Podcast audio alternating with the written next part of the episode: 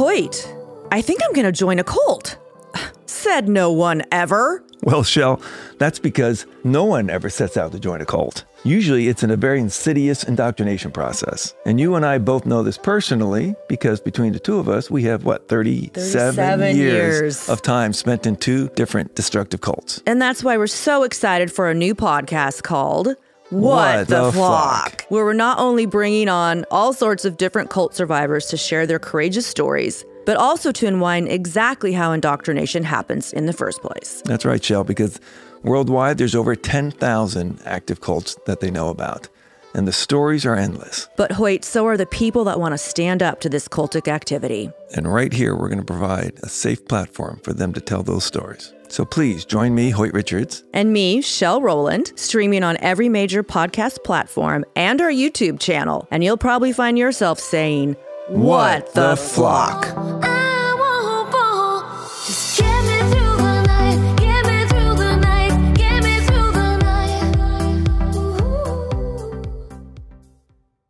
Hi there. I am Shell Rowland, and this is Hoyt Richards. hello. And we want to welcome you to our inaugural podcast and YouTube channel. And I say inaugural because we might be working some kinks out. This is our first episode, so bear with us, people. That's right. Be, be understanding. We just got here a few minutes ago, so just hang in there.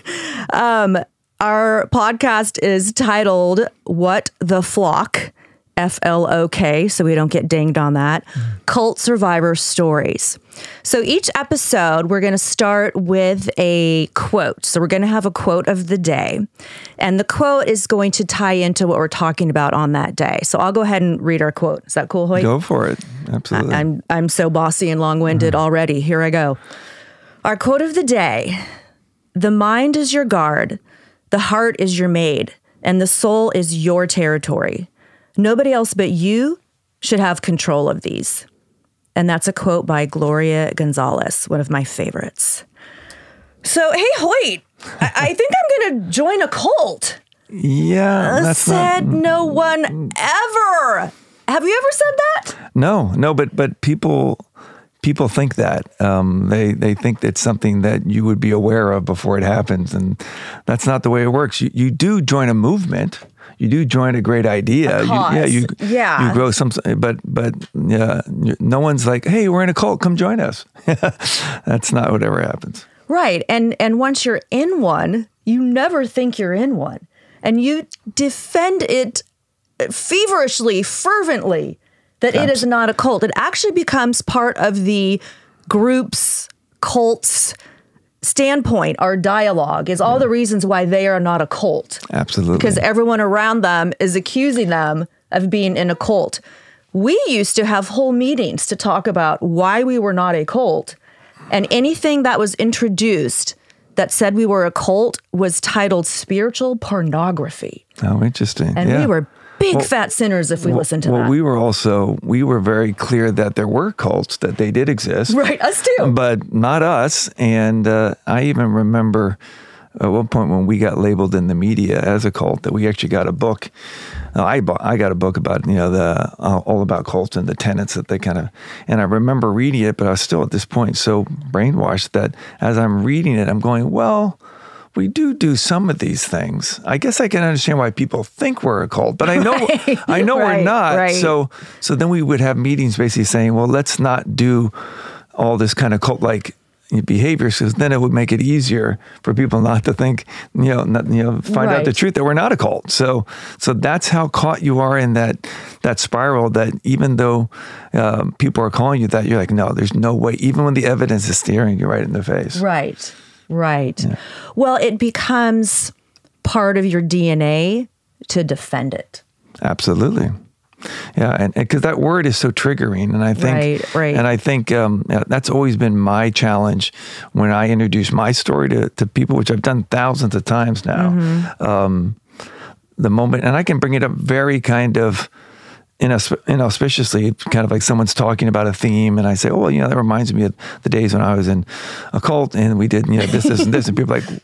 What did you just say? You were in a cult, and and the the problem, whatever way you bring it up, if I just say like, oh, um, you know, I was in a cult for twenty years, people immediately start like they think about Jonestown, they think about Right, Charlie drinking Manson, you know the uh, uh, the Heaven's Gate people. So that's kind of a hole that you have to dig out of, Right. To say yes, I was in a cult, but it wasn't as extreme as that. Like I definitely had an extreme experience, but it's not as extreme as what the media has, you know, labeled as far as the, The ones you, the, one, the, ones you've been exposed to. Yeah. Yeah, Yeah. so I think I think that's the challenge. I actually find the better way to frame it now is to say I had a cultic relationship with a group because that gets someone to start critically thinking going like, "Well, what do you mean? I've never heard the term cultic relationship."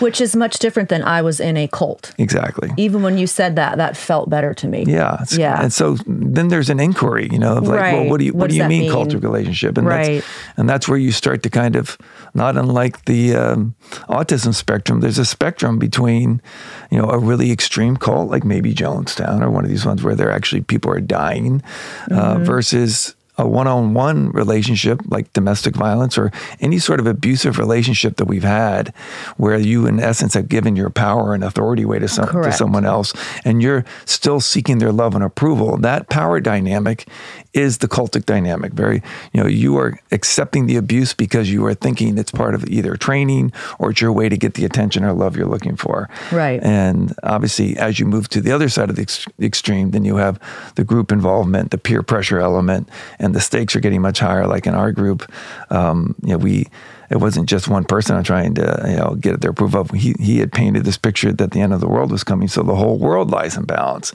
So that's like dialing the whole thing up on steroids. Right. Well, and I, I think to circle back to something you just said, and and really one of our goals for even having this discussion, you know, with the nation, the world, is to really portray that stereotype of the weak, gullible, or or even dumb. I've had people tell me I would never be so dumb mm-hmm. to be in a cult. I- I was in college. I was very driven. I mm. wasn't this dumb girl. Yeah. So what I'm really excited about digging into is is really breaking through that stereotype that you're weak or gullible or dumb. And I'm gonna I'm gonna say most people I come across that have been in a cult are the opposite. They are driven. They are idealistic. They are dreamers. They they want to change the world. I'm telling you, it is impossible to motivate a couch potato. they make horrible Yeah. cult members. Right. And we even in our group, which sounds horrible, but I'm just going to say it. And you and I will get into our personal stories here in in a minute, um, and and give the listeners all the you know juicy details. But we would purposefully say, "Oh, we don't want a, a, a one or a two tooth member." Mm-hmm. Meaning people that have no teeth. It was a very offensive things to say. Like, how many teeth do they have? Right. because we were only going after the sharp, driven people that could change the world. Now, a cult will take anybody. Sure. Their doors are open. Yeah. Because more bodies is more Right. momentum and more power and, you know, more bragging rights about how big your cult is. But we definitely wanted those people that would jump on board with us to change the world. Well, yeah, and and they're better recruiters. Way better You know, I mean, recruiters. because ultimately, like you said, a cult will pretty much take anyone. You know, once they're in recruitment phase. Yes. But they're targeting a certain, if you want to call it like a brand that they think will be the best to pull more people. Our in. word was sharp. How sharp are they? Are they sharp? Right. I heard that word 50 times a day. Yeah. They better be sharp. Yeah, and, and, and people's mm, kind of reaction of thinking uh, those stereotypes that you name, like someone's really gullible or naive or, or stupid or, or Or don't have things going in their life you know, or and, needed and, and somebody. all of that is really I've discovered in, in telling my story so many times that that's a defense mechanism because once you get this topic out on the floor, someone's usually you know, if that person that type of person's uncomfortable and all they really want to do is have you tell them this wouldn't happen to me. And the whole point I'm bringing this up is to say actually this can happen to anyone because I was sitting in that same place of thinking this would never happen to me when it happened. And whenever anyone approached me and even had the courage to say, I don't know, it sounds a little culty. Are you sure? and I'd be like, screw you. You think I'd join a cult? You think and I had all those same stereotypes embedded in my psyche. And and I think that's one of the reasons we both wanted to put together a program like this. The the best way to understand the the uh, the mechanisms is to talk to the people who've gone through it, Yes. and and very often the people who tell these stories or, or kind of are overseen telling these stories are not people that actually went through the experience. So there's a, a lack of understanding and, and unfortunately a lack of empathy for what the power dynamics, how they play out, and how you get affected, and how you how the dealing of trauma is a big obstacle. Uh, Yeah. Uh, one of the things I've really noticed is quite often people don't even imagine that there is really a recovery process. They think whatever at one point at one point you get out of this thing, everything should be fine then. And that's like talking to a soldier who went over to Afghanistan or Right. Iraq and got severely traumatized and comes back and you're sitting there having drinks with him at the bar and and he's having a PTSD experience and you're like, what's the problem? There's no bullets going on, there's no guns. You have no understanding of what Right. that person's been through. So that's why I think, you know, telling Mm-hmm. these stories of people who've gone through it are, are going to be really useful to people because by putting a face and a personality to these stories of, of And a context. yeah, Yeah. and the context is crucial. Yeah. and so because really, when it comes down to it, the cultic experience breaks down into if you think of it like four phases. You know, there's kind of the the recruitment. Mm-hmm. And um, you know, um, seduction phase. You know, that's kind of how it happens. So the, I like to call that the perfect storm. There's you're usually at a point in your life where maybe you're starting to ask some questions, kind of what I would call seeker mode, and um, Seeking mode. yeah, Yeah. eh, well, you know, because if you're if you're if you're kind of seeing yourself as a seeker and asking questions, you you want answers, Mm-hmm. and if you find someone who, from your point of view, is giving you those answers, that's a great thing. And and I, I wish people would tell their friends and family when they experience someone going through that that that's great that you're in that phase, which is what normally people say. But they should also say, but be careful because every manipulator out there will see you as a target and, and potentially take advantage of it. Can you. I interject really quick? Of course. Because how old were you initially? I was 16. You were 16. Yeah. Our cults, which I'll share the name and all that Mm-hmm. with you guys later, main fishing ground was the college campuses. Right. I mean, we were on those campuses like white on rice. It was just, we would swarm them. Yeah. Thousands and thousands of members of my cult. We got kicked off some campuses and for, you know, for good- forbidden for from good- for going good there. reason, right? I'm right. sure. But because college students are everything that you're saying right now, they're idealistic Mm-hmm. and they're they're risk takers. They're out of the house. They're like, screw you, mom and dad. I can make my own choices. That's where I was at. I'm going to show Sure, you. sure. I am going to change the world. I am special. Yeah. So you you're appealing to that, you know, kind of narcissism they have going on in that moment. You Well, know? yeah, you know, and, and it's that type of thing of, of where your kind of moral value system is being used against you. Your, your, Yes. your desire to want to be the better person, maybe help out the world, maybe help out your fellow man, become more spiritual, become more enlightened. Yes. That's how you're being manipulated, which, which I think is the most nasty part about it. You're basically taking the best part of someone and using it against themselves. Exploiting it. Yeah, totally. Yeah, it's it definitely is. It's it's wanting to be a part of something bigger than yourself, and you finally have the freedom to do it as a teenager, mm-hmm. as a you know campus Mm-hmm. I mean- I mean, it Yeah. can happen anytime. Obviously, you know, anytime you're in a transition of any sort, where you're trying to find new footing. You know, anytime I would say that you're vulnerable in the sense that you're just open to new possibilities. I- You know, that's kind of where I would say the perfect storm. You have to be kind of open-minded, and then unfortunately intersect with someone who can recognize that you're in that state and then manipulate you. Correct. You know, and that's kind of where the yeah. so the the next phase is you know uh, really when you get introduced to these groups.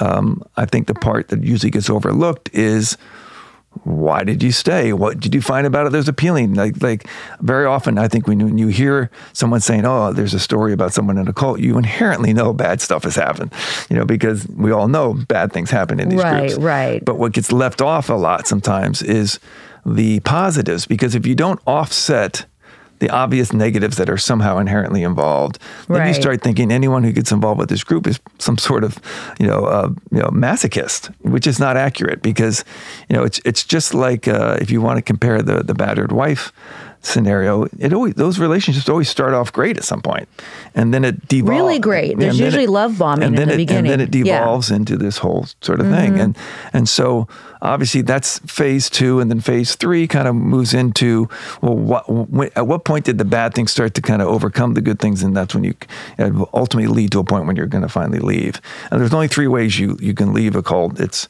either you leave on your own, like I did, I escaped. You know, you get pulled out, like from a um, intervention of some sort of thing, which are, are challenging things to do, or you get kicked out, which can be really devastating for a person's psyche. And um, my friend who's coming later, Dar, who was also in you know, Dar's Dixon, he was also in our group, and he got kicked out, and he'll talk about how devastating that was to his psyche and. And then I think the most important phase is the aftermath, you know, the recovery mm. process. Like I said earlier, that's the part that most people are, are really unaware of. And that is ultimately the most crucial part because that's where the silver lining will emerge over time. Right. You know, because you, you really have to move in the recovery process from being the victim because at some point you have to just admit to yourself, I did not sign up for this. I didn't. what I signed up for was very different, and I actually signed up for something really dangerous, and I thought it was great. So there's a victimization in that, and you have to identify with that initially, and from that you start to educate into the survivor mode where you Yeah. realize that anyone who got caught more or less in that scenario that you were would have more or less behaved the same way you did. So there's nothing to really feel, feel shameful about. You just have to get the information to say, okay, um, I can learn from this. And that's where you move from into that survivor mode. And then ultimately, as you start to piecemeal through your experience of what were the good things, what were the bad things, what did I get, you know, exposed to that actually has been validated by my life. And I actually do find that to be true. So, or there are those things that you got influenced to believe that you're like, that's total bullshit. Like I, my life, there's nothing that, you know, validates that. So that's the kind of hard work. But ultimately through that process, you start to develop a new lens on how you look at the world and how I mean you, you look at the world around you and you see that there's all sorts of influence and manipulation tactics going on. And you actually start to look at this experience potentially as a real badge of honor that you not only survived but you've actually gained valuable life lessons from this and now you can thrive so Right. that's really it's the it's the victim to the survivor to the thriver and the people we're going to be I talking like to that. here Say that are- again. Victim to survivor, to, thrive. thriver. So we'll be inter- interviewing some of the thrivers because the whole point to tell the story is to show there's actually a purpose to it. You know, because a lot of the the programs you see about cults, they it all ends and you just you're just depressed. You're like, Right, God, it's dark. all these people got Dark pulled into this and they got really you know screwed over and this evil person was was you know managing it, and you have to kind of get into that recovery process. And unfortunately, a lot of people don't go down that road. And I think, t- like in my group in particular, I'd say over 90% of the people involved have never healed. And that to me is Mm. That's the most disturbing part of it. Yeah. And so uh, I'm hoping by starting to change the environment so that we can make these things more um, comfortable to talk about and realize that the, the power dynamics are ones that we've all experienced in our lives. Like, I don't know anyone who hasn't experienced a cultic relationship, but they've never realized that that unhealthy, abusive relationship they've been in, that's the actual proper, appropriate, you know, clinical term. Right. And so then in the end, we're all needing to speak the same language, and hopefully we'll be able to get that, you know, happening with uh, with our conversations we're going to have. Well, and I think I'm actually going to skip forward in my notes here because you just brought up a great point. Let's go ahead and read the definition of indoctrination. It's a very simple definition the process of teaching a person or group to accept a set of beliefs uncritically. Hello, who hasn't all day, every day? Sure. whether it's an abusive partner, like you said, something that might seem a little culty, an extreme religion. I mean, we could go on and on and on and on. Yeah. Yeah, I mean, I'll, and I'll, I'll jump on that. The the UK government basically defines um, controlling behavior as a range of acts designed to make a person subordinate and or dependent by isolating them from sources of support, exploiting their resources and capabilities for personal gain, and depriving the means needed for independence, resistance, and escape by regulating their everyday behavior. Well, that was 17 years of my life right there. Thank you for Right. recapping my and, life. And, and so what? and, and- but that's not saying like that's that's just talking about normally domestic abusive relationships, Right. But that you see how similar that is to the cultic experience. It's almost identical. And this article that that I'm referencing here basically says that's how common they are. It's just with the cult, there's a group dynamic, and that's where the peer pressure element comes in, and all these things. So it's it's like dialing that relationship up, you know, uh, much more intensely. But Right. the dynamics at play are something that all of us can kind of relate to, and I think that's what we're hoping to kind of uncover in this story. That you're gonna, I think you're gonna find as people tell their stories, which as I've done, that instead of them kind of coming to some sort of understanding, which is what I initially intended. Like I just want, I wanted to own this part of my life so that we can talk about it. You can feel comfortable asking me. So hopefully we can all learn from this.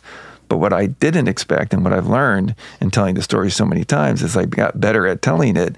People would be looking at me like any good story you're hoping a person self reflects. And when a person starts coming back to me going, wait, you, sounds like you're describing the relationship I have with my dad or my girlfriend or my boyfriend or my boss or my coach. Right. And that's when I started to really realize that this is a universal experience. We're on a spectrum. We, as cult survivors, are kind of towards the, that extreme version of, of one spectrum. But most of us encounter these one on one relationships that because we don't properly identify the abuse that goes on and label it correctly. It's, it's just like anything. If you don't di- get the proper diagnosis, you can't get the medicine. You don't heal. And you unfortunately start this cycle potentially of these unhealthy, because you can get out of that relationship. Most people got to get to a point like, I got to get out. But by not healing or identifying or uh, ident- you know recognizing there needs to be some recovery from the trauma, you start this cycle of repeating that type of relationship over Right. and over again. And then you, we all have had stories of how we just seem, seem to pull these really unhealthy people in our lives. Like, how does this keep happening? And this hopefully will help explain Mm-hmm. some of that. break the pattern, break Yeah. the chain. Exactly. Well, it's interesting because the guest that we have coming on on our third episode, Nixie, who was in my cult with me, I was actually in charge of her. Thank God we're still friends Mm-hmm. Yeah. after escaping around the same time. I really had to, I didn't have to coax her to come on, but I had to say, talk about what you want to talk about. I, I will, you know, put the ball in your court. I'll take over if you're not mm-hmm. comfortable because she really wants to talk about it. Yeah. but she's afraid of feeling judged or the backlash. And even though her and I have talked about this for the last 10 years, to finally say it publicly, she was like, Whoa, let me think about that. No, it, it's challenging. No, It I- is challenging. You know, I, I think I think it, it's counterintuitive in the sense that if you had a part of your life that was really really difficult, the typical thing is is to not burden someone with it, or- Correct. Or, or or you know try to spin it some way positive so that you can you can you can just say it was for the best. But the truth is, if you haven't really dealt with the trauma, which is you know which is hard to do because it is painful, but the way it's best dealt with is talking about it. And I can start initially in therapy or with friends or whatever, but ultimately the the real growth my experience has been is having the courage to kind of own that. Me story, too. You know, Me too. and it's and and Brene Brown talks about this exhaustively, Mm-hmm. which I love her writing. She basically says, you know, that shame is one of the most awful things that Crippling. we yeah we Crippling. experience, and and the antidote to it is vulnerability, and one of the greatest ways to be vulnerable is to tell your story, and, Well, and it I- empowers you. it does, and, and but you do come up against some people who are resistant to it because it they're uncomfortable with you being vulnerable. But I find that's a great litmus test to find out who you want in your life and who you don't. You don't have to. We all don't have to have a million friends. And if I have the courage to to volunteer something that is definitely a vulnerable thing that that I experience, and, and just even the, the labels and whatever around it sound hard if I'm being judged by that, then that's probably not someone I need in my life. But what the normal reaction I get is people feel incredibly um, supportive and kind, and actually, a lot of times they now feel safe to reveal something about their life. Right. They said, you know, I've never told anybody this, but now that you, now that I've offered up the cult bomb, and when that's on the table, they're like, well, that doesn't sound that, you know, anything compared to what I went through. I, I've been harboring this secret, and I end up sometimes having incredible conversations with people that are strangers just because I've had the courage to kind of just own this part of my life. I don't want to be defined by it, but it's an part. It's a part that I want to talk about. Right. Well, it reminds me of a funny story and something you and I have talked about, and actually Nixie's going to talk about on her episode, which we were laughing so hard about. It's finding that that sweet spot too because when when I first left the cult and started talking about it, it'd be like, "Hi, I'm Shell, and I was in a cult." Mm-hmm. Like I felt Yeah. the need to overshare, Sure, which was part of my cult because we had to confess our sins every day, and you had to talk about the nitty gritty, or you were in secret sin. It was like so such a part of our culture. Yeah. Confess your sin to publicly in front of the church people your your personal discipler that was in charge of you every day confess your sin and i didn't know how to stop doing that Yeah. and so Nixie and I were talking, and when we started to date normal men outside of the group, Right. because we could only date in the group, we both basically married strangers literally in the group. Even on dates, I'd be like, Well, I should probably tell you, I was in a religious cult for 17 years. I'm very socially awkward. And they were, and that date was over, man. It was like, but- We're done. But, uh, you know, that's very similar to what the alcoholic or drug addict goes through as far as the recovery process. There's that confessional part of where, you, if because usually when you're in those states, and I certainly know for me. I didn't tell anybody I was in this group if I didn't feel they were safe. So I, I kept it all. So I just felt like I was hiding and lying, lying to a lot of people When you were in it. When I was in it, Right. So so for me coming out of it and wanting to be transparent, The freedom to say I, it. I went to the other stream. I'm like, I'm literally, I'd hop in a cab and I'd tell the guy, it's like, yeah, I need to go to, you know, 54th and 3rd.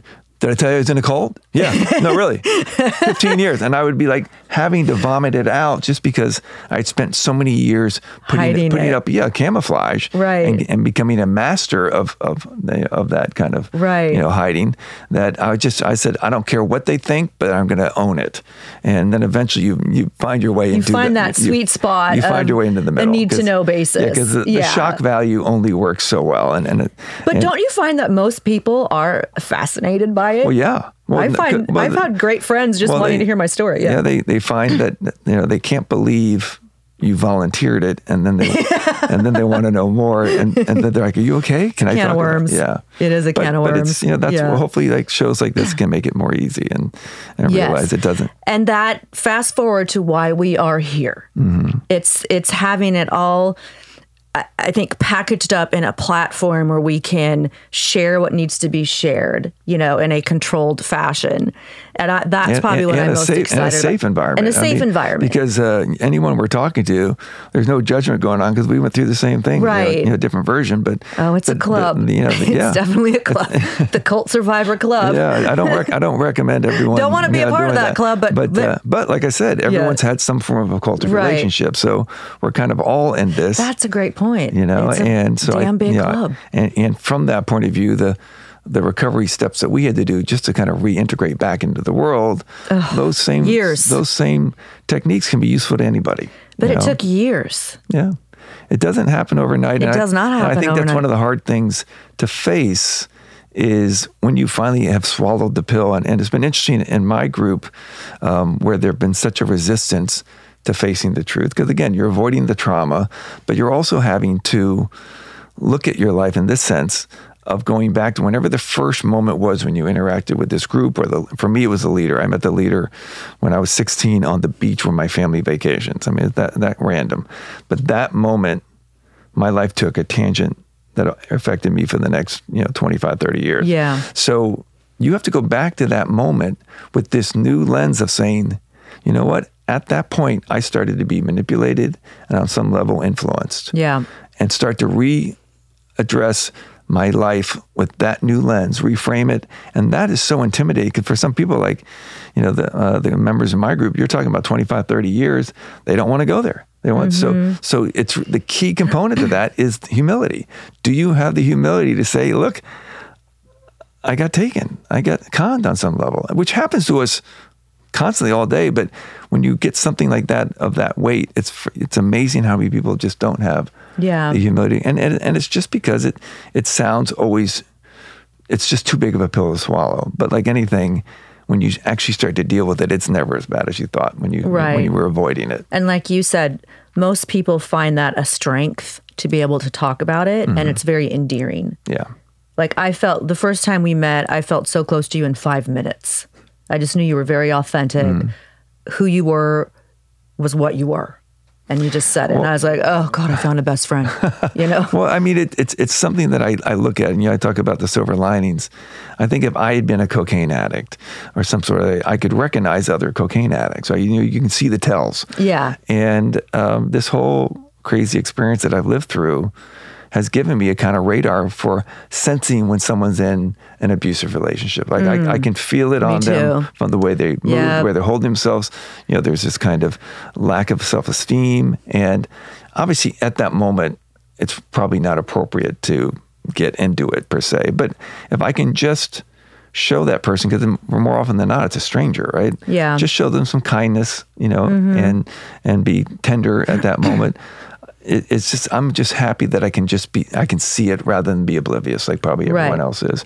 So there's there's lots of um, powerful takeaways from this experience. I mean, we can't not deny what's going on in the world today. I mean, there's so much influence and control. I mean, I, I would I would go on record to probably say people are having a cultic experience with the way COVID's been handled. You Mm-hmm. know, there's a lot of fear and and and uh, you know things being dressed to such a, an extreme that people end up in. It's polarizing. So Well, same when- with politics. yeah, whenever things are black and white, you're usually dealing with cultic aspects. You know, Mm. and, and so it's it's um I'm grateful that I have that lens. And I don't I don't tell people that I you know for them to go through what I went through, but I you know it's given me some really valuable life lessons. Right. Well, and I want to circle back. I was going to kind of frame the the rest of the uh, episode for everyone who's listening, but I do want to underscore the fact that with college students, I think all parents need to know this and they need to prepare their children for all sorts of indoctrination on campus.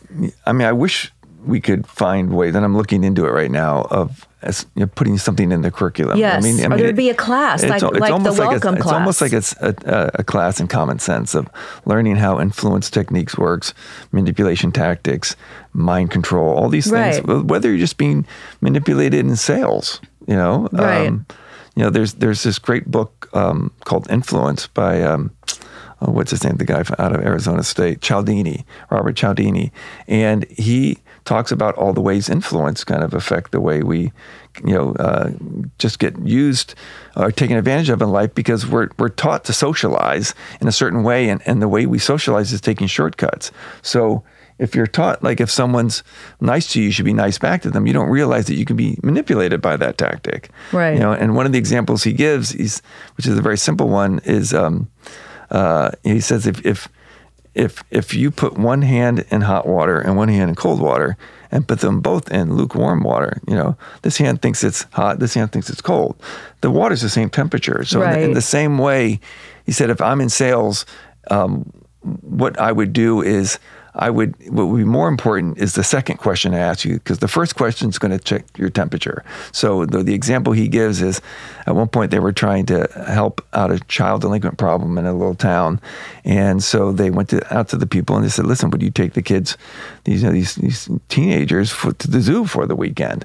And everyone's like, "No, I don't want to take these delinquents." Like a really really poor result. They went back to the same area three weeks later, and, and this time asked them two questions. The first question was, "We're trying to put together a, an organization that can look after these kids, and maybe come up with ideas.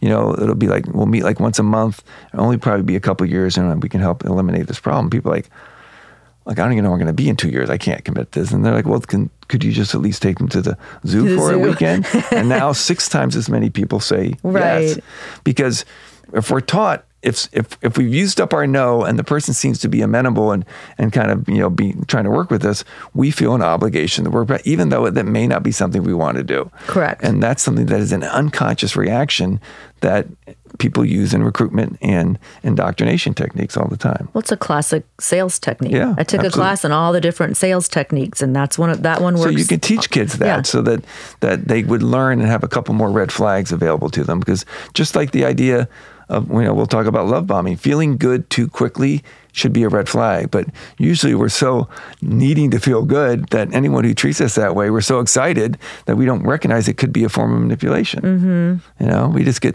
pulled in Well, and I think with college students, just even putting that on the forefront of their mind that people are going to come along and be real nice Mm-hmm. to you and offer this and offer that, because then when that context is there, they can at least look at it more critically and go, okay, I heard this was going to happen, Right. instead of thinking what I thought, God sent these people to me. If I would have known, no, it wasn't God. It was their leader who set them out with a quota to meet for the day on how many people to share their faith with. Right. I wish I would have known that up front Right. than thinking it was some cosmic power bigger than me. Right. Right? Right. So I just wanted to restate that about the college students because, you know, again, I was one of the people out there praying on them Yeah. on the campus. I wish they would have been warned about me. You know, and, and I think I think that's one of the challenging parts of uh, the recovery. If you've been a recruiter, and I was one as well, you know, unconsciously. Oh, I'm. Let, but hold know, on. I was a very good recruiter. At one service, I had 20, we called them visitors, 20 visitors with me, the whole row. Mm-hmm. Wow. So I got away with a lot in my cult, I think, because I was very effective. So they kind of turned a blind eye when I was a little, you know, Mm-hmm. Yeah. mavericky. Well, I, I, I was giving them a lot of money, so that bought me. You were giving yeah. them, and let's, how money. much? Five million? Just say it. Yeah, upwards. Yeah, upwards. Yeah, it's it's hard to look back at it all. You know, Yeah. that was, that was in the Around. eighties and nineties, but yeah, Yeah. Okay. Well, not chunk change. not not definitely not chump change. And you'll you'll bring that in in a minute when you tell your story Sure. and where that money came from and all of that. So um we're going to frame each episode with three questions for most of our guests. We'll have a few or a few of the experts we might not do that with but because there's so much that we could talk about and because we could go on so many tangents or we'll go down a you know on a very juicy story and I'll speak for myself I get off track because something will ping in my brain and then I run down a different road. So what we're going to try to do is stick to these three main questions for each of our guests to really frame how this all happened. And the three questions are number 1, how did it happen? Number 2, why did you stay? Subtext, why didn't you leave? And number three, how did you heal from the trauma and not feel like a victim? Or maybe they're still working on that, quite frankly. Um, but before I kind of pa- officially pass the ball back over to Hoyt, because I'm sure you're all dying to hear his story, um, as I love hearing it every single time. But one thing I wanted to point out was just a few stats that when I left my group, these stats in and of themselves were like therapy for me to hear the stats. So, the international stats on cults there are over 10,000 cults around the world. 10,000 that we can name and call them a cult. As Hoyt so eloquently mentioned, we're basically dealing with cultic relationships all day, every day when we give our power away or we're dealing with controlling people or abusive relationships or what have you. But think about that for a second 10,000 cults. And, a lot of them are less than 50 members, so they're virtually invisible to society. Correct. So obviously we know some big ones, and those are. So when you hear that number, I think it's important to qualify it that, that Mm-hmm. most of them can be. I know I met these women that had been in a. Um, a knitting group that became a cult. So I mean, you, Great. you never know where what form Yeah. it can take. You know. Right, that's true. Or or MLMs. Yeah, yeah. You know, those Yeah, are they're- there's they're- that great they're- doc out ones. now. Um, so we'll just we'll frame it around ten thousand, from uh, varying in in size. Our group got up to one hundred and fifty thousand people around the world. It was in every major city. It is even after a pretty big fallout that my cult had and a, and a splinter effect. It's still at one hundred twenty eight thousand people. That's that's enough people to a cause a problem Yeah, in my in my opinion. So th- the other stat that really just floored me and and helped me in the sense of I don't know if it's the misery loves company effect or just feeling like I wasn't alone. That's a better way to say it. I, I knew I wasn't alone when I read time and time again that one out of eight people on our planet will either indirectly or directly be affected by cultic activity in their lifetime.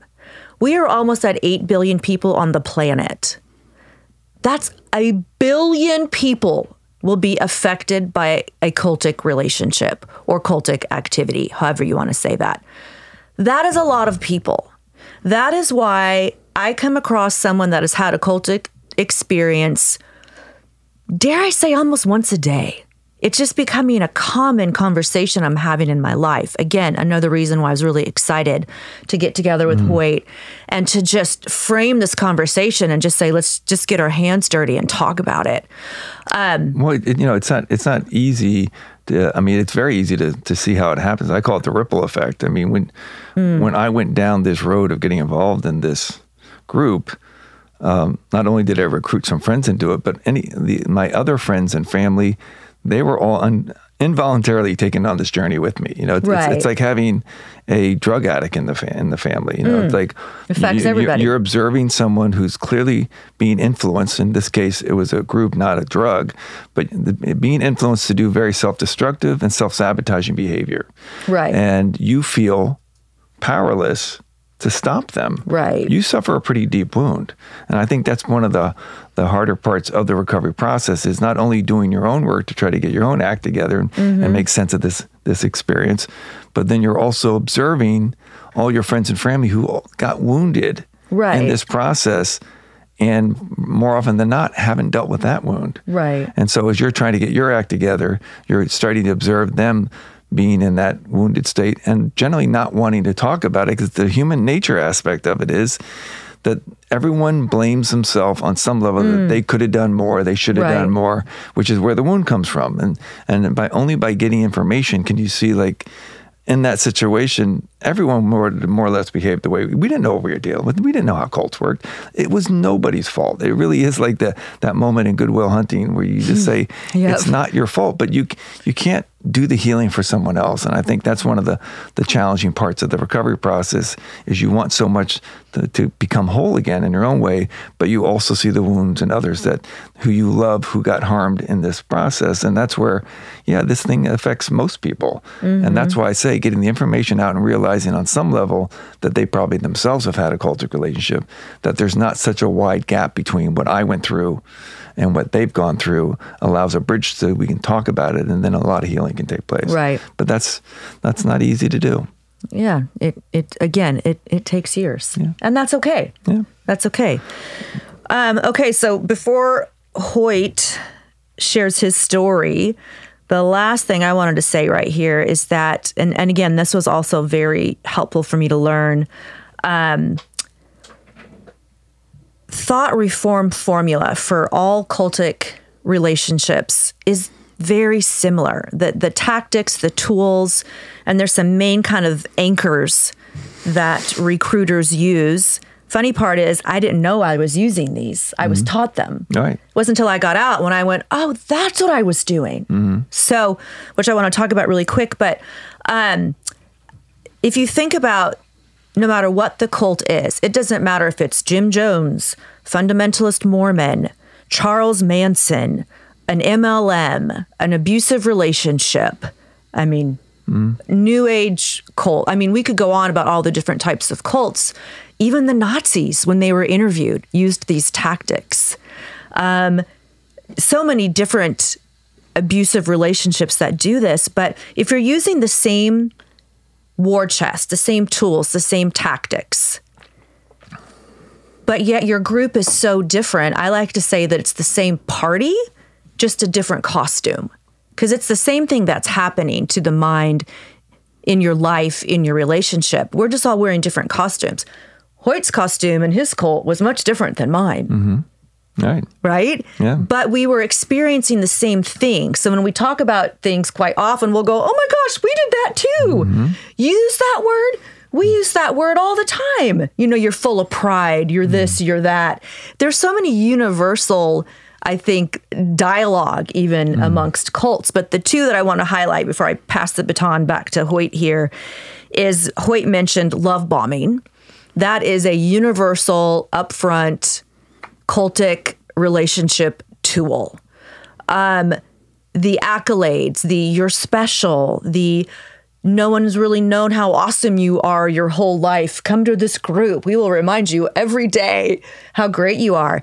But that really only happens in the beginning, just like with an abusive relationship. And I saw it. I was recently watching one of JLo's movies, um, Enough. Mm-hmm. Remember that movie, Enough? Yeah, it's been a while. Yeah, she Yeah. was in an abusive relationship, and her husband well, boyfriend, then husband, was so charming in the beginning and showered her with gifts and just loved her. And she was living this fairy tale. But then something happened one day and the switch was flipped hmm. and he became a monster and she saw who he really was right? But then she's in so deep. They have a mm. child. Mm. She's stuck. He she has no access to the bank accounts. She has no job. He he's threatening her. You know all these things are happening. So you think about that. I'm like that's how that's what i felt like i went through. Mm-hmm. So whether it's one man or 150,000 people mm-hmm. with the group I was in. It was just so universal, which I found fascinating. So people need to watch out for love bombing. Like you said, when you feel too good too fast, mm, something's pot- probably a little potential red flag. Pay yeah. attention. Yeah. Pay attention. Look for the signs. And then the second one that we'll talk about throughout probably every podcast as well is just good old simple blackmail, whether it's called collateral Mm-hmm. or an e meter where you confess all your sins, or we had sin lists that we had to write out before we were allowed to get baptized. There's usually some sort of blackmail going on. Mm-hmm. And those are the two, I would say, anchors that I have seen in almost everybody I've talked to that has survived some sort of cultic relationship. Yeah. I mean, would you agree with that? Hoyt? Yeah, yeah. I mean, it, it really comes down to uh, power and control, right? Mm-hmm. And and money usually is in there somewhere if they can find it. Right. oh, there's Um, but, plenty. But uh, yeah, it, it's it's you know the when you look at Lifton's eight tenets of you know what he this guy um, Robert Lifton Right. you know studied the um, uh, during I Thought think the, Kore- the Korean War right I think it was I think uh, you're right. with um uh, he came out with a, uh, a book called I guess it was called Thought Reform Thought or- Reform, yeah. you know uh, but uh, he basically analyzed the Chinese indoctrination um, techniques because remember some of our best Yes. soldiers were not only sen- signing you know confessionals against the, you know America, Right. but then becoming Korean citizens, and they're like, "What is going on over there?" And just doing that work that he did, those eight tenets can basically we'll go through them in another episode but there you see them in virtually every group it's like it's like every cult leader gets the cult leader handbook there isn't one but but it's just kind of the way the pathology plays out Right. you know and, and it's really extraordinary and and so i think in in listening to these episodes coming forward you'll start to see recurring themes and we're hoping Patterns. yeah hope you know Yeah. that that would be one of the purposes we're doing this is you sometimes you need to hear things more more than once to kind of you know let it take root but there's going to be a lot of commonalities and uh, Yeah. I think that's good to, to to reinforce because that's what that's how you know what to look for and that's how you go oh I, I can relate to this because I certainly felt that way and I've certainly been in a relationship where that's happened and so uh, Well, what's yeah. the saying? Knowledge is power. Is that the That's saying? right. That's right. That's what. that's what. Yeah, it is. Right. And with great power comes great responsibility, says Spider Man. There you go. Yeah. Well, so without further ado, drum roll, please. Mm-hmm. Hoyt's got such a great story, so I'm really excited for you all to hear it. But um, Hoyt, so you're the first one that gets to try to do this by following our three questions. So let's see if Yeah. if even the hosts can manage this Yeah. great feat Well, um, put upon you. well I, how, what's our time right now? Just so Yeah, I have an idea. About Okay. 10 minutes. Right. By the way, I am going to embarrass her, KT, who is our producer, director, production manager, friend. I will at some point force her to put her face in front of the camera and say hello to you guys. So if we refer to KT, that's who it is. She's the production extraordinaire. All right. Well, when it comes to my story, um, it's a story that you can easily research because I've been talking about this for two decades now. So I'll try to keep my retelling of it um, to more broad strokes because that way um, we can get on to other people's stories. And then through talking to other um, uh, survivors, I'm sure I'll, I'll add anecdotes that I can relate to, like Right, you will. right. So, um, so the the the perfect storm is what I like to refer to as kind of how it happens of like where was I in my life, you know, and, and this is where the context is so important. Like it's it's not only important to talk about where you were in your life, but also what was going on in the world at the time. So Right. for me, when I met the cult leader at 16 on the on the beach of Nantucket, which is where my family summered every summer. And if I had one word to describe Nantucket, it was just safe because small island, you know, a little bubble, you know, mostly white people, kind of, you know, uh, you know, quite affluent, you know, at least, you know, you know, doing well. And it was it was something that you just thought there's there's not a, a traffic light in the entire island, so it was just kind of a a very kind of smaller, safe. And when you were eight or ten years old, your parents could let you run through town because nothing bad could happen to you. So there's virtually Right. no crime, whatever. So when this guy sits down next to me, the last thing I think is is someone could be dangerous, you know, and and And uh, you were 16. well, sure. So but, you don't- But, but I mean, it, and it was also a time when if you you know this is like the late seventies, um, where um, there was generally a, a pushback on on traditional religions. You know, people weren't really into the real. Christian sin and guilt, type things. So there were a lot of people looking into alternative things. So that was, and, and at 16, I, I did not consider myself remotely religious, but I did not really buy into what I'd been exposed to, which was the idea of going to church, you know, putting, seeing my dad, you know, put money in a till, and then having someone more or less tell us, you know, these are the things you need to look about your sins or whatever. And, but if the fact you've come here, you get a clean slate, go back and have a good week, just come back next week. And I'm like, that's BS. Like, you know, there was no accountability for what you did. You just had to keep coming back every week, put the money in the till, and get a clean slate. I'm like, ah. So when this guy sits down to me next to me on the beach, his name was Frederick von Mierers. Since, Wait, what was it? Freddie? well, well, Freddie Myers was his real name, but he was going by Frederick von Mierers. Oh, that's right. So he changed his name. Um, that's a whole nother part of the story that that uh, I don't know if I'll be able to get into. But he he had he had gone. You know, anyone who leads these groups is you know is someone who who's gone through some trauma early in their life, where they're now developing a coping mechanism, which is why they're manipulating everyone. It's their way to kind of get back the power that they felt they lost when they were very young. So he had reinvented himself as this guy. He was Freddie Myers, Jewish guy from Brooklyn. He was now Frederick von Mierers from Dutch descent. You know, you know, social register that I'd never even heard of, but that's what he was all into. And uh, and he starts talking about Eastern philosophy and astrology and ancient civilizations. I mean, things that I was always interested in, but not something I'd like tell my buddies about. So the most impressive thing was he was speaking to me like an adult. He was probably in his mid 30s at that point, and I had heard about him from my other friends because um, they had talked about, oh, there's this really kind of wild guy, kind of like a flashback from the 60s. He talks about all this stuff, but he was considered harmless. So again, I had kind of had him vetted to some degree by my friends. And so when he sat down and talked to me and, and basically engaged me, I basically listened for um, an hour, and uh, and he used techniques that, looking back on it, were very effective. Of saying like, "Oh, you're so smart, you'll you'll understand this," and he'd go through and explain some very highfalutin idea, which I didn't understand. But when someone says that to you, you feel you can't come clean and say, I don't know what you were talking about. You know, they're giving you a compliment and you're like, oh, I've got to at least fake that I understand. And those are very subtle manipulation techniques. And so he would just, um, he rode his bike around. Like I said, Nantucket was very small. I would see him from time to time around the island. He was always friendly and he always invited me to these parties. He was having a party almost every night. And it was like, um, and at 16, I'm like, opportunity for free beer. So that's why I would go. And it was interesting because he didn't do like a full court press in any sense, like the way some of these groups do. It was very relaxed. And he pointed me towards some information about like Hindu Vedanta, which is some actually some wonderfully inspirational scriptures.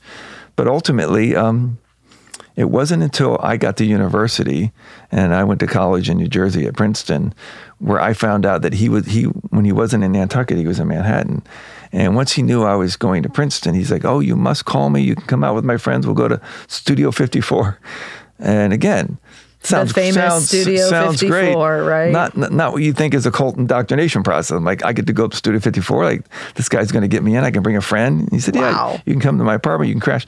So at the beginning stages, I actually thought I was working him, you know, and I'm taking advantage of the situation. Like, like I, I knew he was, he was kind of, I knew he was gay. I mean, he, although he didn't seem to be in any way actively pursuing me, but I knew he kind of liked me and kind of, you know, found, and he definitely surrounded himself by what he considered to be important or, or beautiful people. I mean, I, I have since found out from people who knew him from the time before I did that he would actually give out cards to the people that were staying with him that would have the address of, of his place and, and say, We're going to have a party tonight.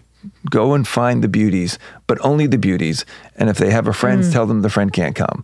I only want the beauties. And The that was ugly friends couldn't uh, couldn't come. that was the way he did it. And and so he definitely had this kind of, I guess you would say, pathology of he would judge himself by the people he could surround himself with. Hmm. And so obviously I didn't have the you know understanding of that at the time. I just thought someone's giving me the attention and I go to Studio 54 and he introduces me to these beautiful women and I was just having the time of my life. And so that's how it started. And and it really didn't shift um, into being something much more um, serious until by the time I graduated, um, this guy Freddie had had a protege with him named John, and John was um, kind of a kid who was my age, but he was like he could just recite sc- scripture. He knew the Bible, he knew the Vedanta, all these sort of things. So, so John was kind of painted as this person who was going to become like an incarnation of God in our lifetime, and Freddie was here to train him. So when I started to you know hear that, I'm like, ah, that sounds a little too much for me to Yeah. believe. But then around that time, John went to a metaphysical writer named Ruth Montgomery who had had like eight or nine very you know successful best-selling books about metaphysics, and she had done it through this technique of automatic typing. She would go in front of her typewriter and she'd kind of go into a trance, and then information would she type out, and then she would investigate it because she had been an investigative journalist. She had been personal press attaché to six presidents. I mean, she had a legit mm-hmm. career, and then she got into the, this thing later in her life, and through this technique. John reach out, reaches out to her, and then she consults, as she called them, her guides. These are the people typing through her trancing.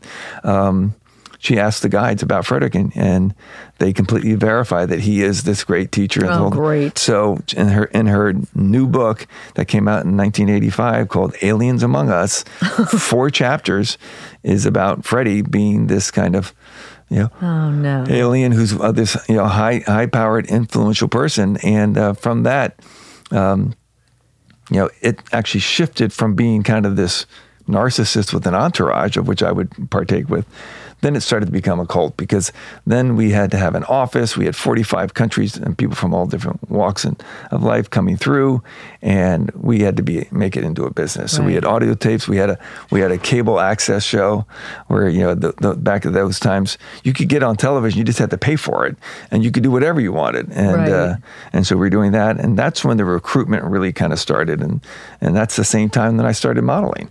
And uh, and that's a whole nother story of how that happened. Well, and KT just gave us the five minute mark, Right. but so I'm hoping what you could do because right after this episode, we have your friend Dar. What's Right. Dar's last name? Dixon Dar Dixon. What Yeah. a great name. Um, and so you guys can, you know, compare and contrast and and keep going. But maybe you could give us a recap of the um, the modeling and Princeton because you were you were modeling and at Princeton. Mm-hmm. Literally looking like this obviously good looking man at Princeton playing football, right? Right. So on the outside, all Americana family, Mm-hmm. Nantucket, Princeton, football, modeling, Mm-hmm. giving upwards of $5 million to this group. No one knew that was happening. So that is yeah, you know, so I, I, and- fascinating. and I think that's why I, I've gotten a, a good amount of attention in telling the story because it it is counterintuitive because again that that image you're describing goes against what people mostly unconsciously have to face it. They have a, a preconception of who they think this happens to, and Yes. then when I show up, they're like, "Wait, this happened to you? Like what?" So that helps short circuit them, and then the the whole fact that I was living this very public life as a as a fashion model. I was on the road 300 days a year. People were seeing me in the, in campaigns and billboards, whatever. And the fact that that whole time that that's going on, I'm in a controlled Right, cultic environment. right. People are like, "What?" So that's where the story gets in interest, and uh, and ultimately for me, the the more satisfying part of the story is. Uh, obviously, I did get away. I escaped, um, and I escaped in 1999. It took me three attempts. I um, I got caught twice. You know, I wasn't I wasn't really smart at the way I was thinking of escaping because again, I felt so guilt ridden of thinking about leaving. And I'm sure you can identify with Yep. this. You know, like the the question a lot of people, you know, want to hear or, or ask, which is really inappropriate very often, is when they say, "Well, why didn't you just leave?" And people don't realize like how hurtful that is to hear that as someone who went through this experience. It's, it's kind of like if if I had had the uh, confidence to tell you in in secret that. Um, you know, I had gotten raped when I was 21 years old. Well, what were you wearing? Yes, That's the- exactly. yeah, that's the thing. You know that, and so Yeah. you you feel like I did something wrong. Yeah. and, and of course this is where you have to own the victim side of it. Like like I did not sign up for what it like. I will never beat myself up for what I signed up for. Now, what it actually was was something very different, which took me 20 years to figure out. Me too. But I, you know, the, the thing I, I got pitched on was great. And that's the hard thing, and that's the process, and that's the recovery process is to start to deconstruct all that. Right. And that's where Dar and I, and you'll hear later, really helped each other because we found each other after we had both left. Dar had left like four or five years before me. We all both ended up in the same city, and by being able to reconnect, we could be we could be able to talk to each other because very often you feel on an island, no one's going to understand. You don't know what you've gone through. I was going through severe PTSD, and luckily I was able to find someone from the group who was willing to talk. And through that deconstruction, that's when we both came to because I I didn't leave knowing it had been a cult. I left thinking I was holding the group back. I was this Right. this dead weight that was holding them back that they were never going to give up on, but I was a lost cause in my eyes, and that's why I left. Right. And so um, that's where it's really been interesting to kind of reconnect with other cult survivors and start to understand this is something that's more common than I realize, and and that's why I think these stories really need Right. to be told. Well, and I think it'll be interesting for you to share with Dar.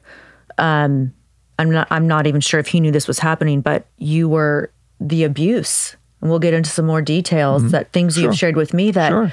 I think it's in, Dar, Dar had got plenty himself. Let me Yeah, tell you, the punishment, the was, He abuse. was, he was known as Cinderfella. Oh, my he was, God. You had to clean. Even, even when we were going off to Studio 54, Dar had to clean the apartment. I mean, he was really. He was, Cinderfella. yeah, it was not great. Really terrible. Well, and um, thank you so much, Hoyt. Again, we'll dig in yeah, more on the next one. That's want to a hear good. your story as well. Well, and I think what we'll do when I have my friend Nixie come on for the third episode, I'll dig into mine and Okay. then her and I can, you know, compare and contrast. She knows me better than probably anyone on the planet, so that will be, Oh, good. you know, interesting. Um, and make sure you follow us on TikTok, What the Flock. Remember, that's F L O K. Cult Survivor Stories and Instagram at What the Flock. We're going to have, we're doing a lot of fun stuff on there. The stories have been amazing. Um, we're definitely keeping it light and fun because I think laughter is some of the best medicine. And it's very validating to be able to just, I think, have a, a silly take or it can be a little bit too dark and twisty. So, TikTok and Instagram, we're going to keep really fun, informative also. Um, and I'm going to close this out by rereading our quote. The quote of the day, because I think it sums up perfectly what um, we had all we had talked about for the last hour. The mind is your guard, the heart is your maid, and the soul is your territory.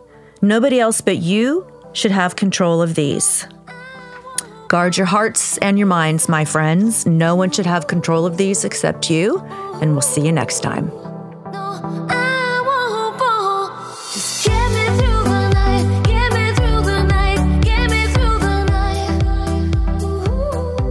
Hey, it's Shell again. If you like our show, don't forget to tell your friends and hit that subscribe button.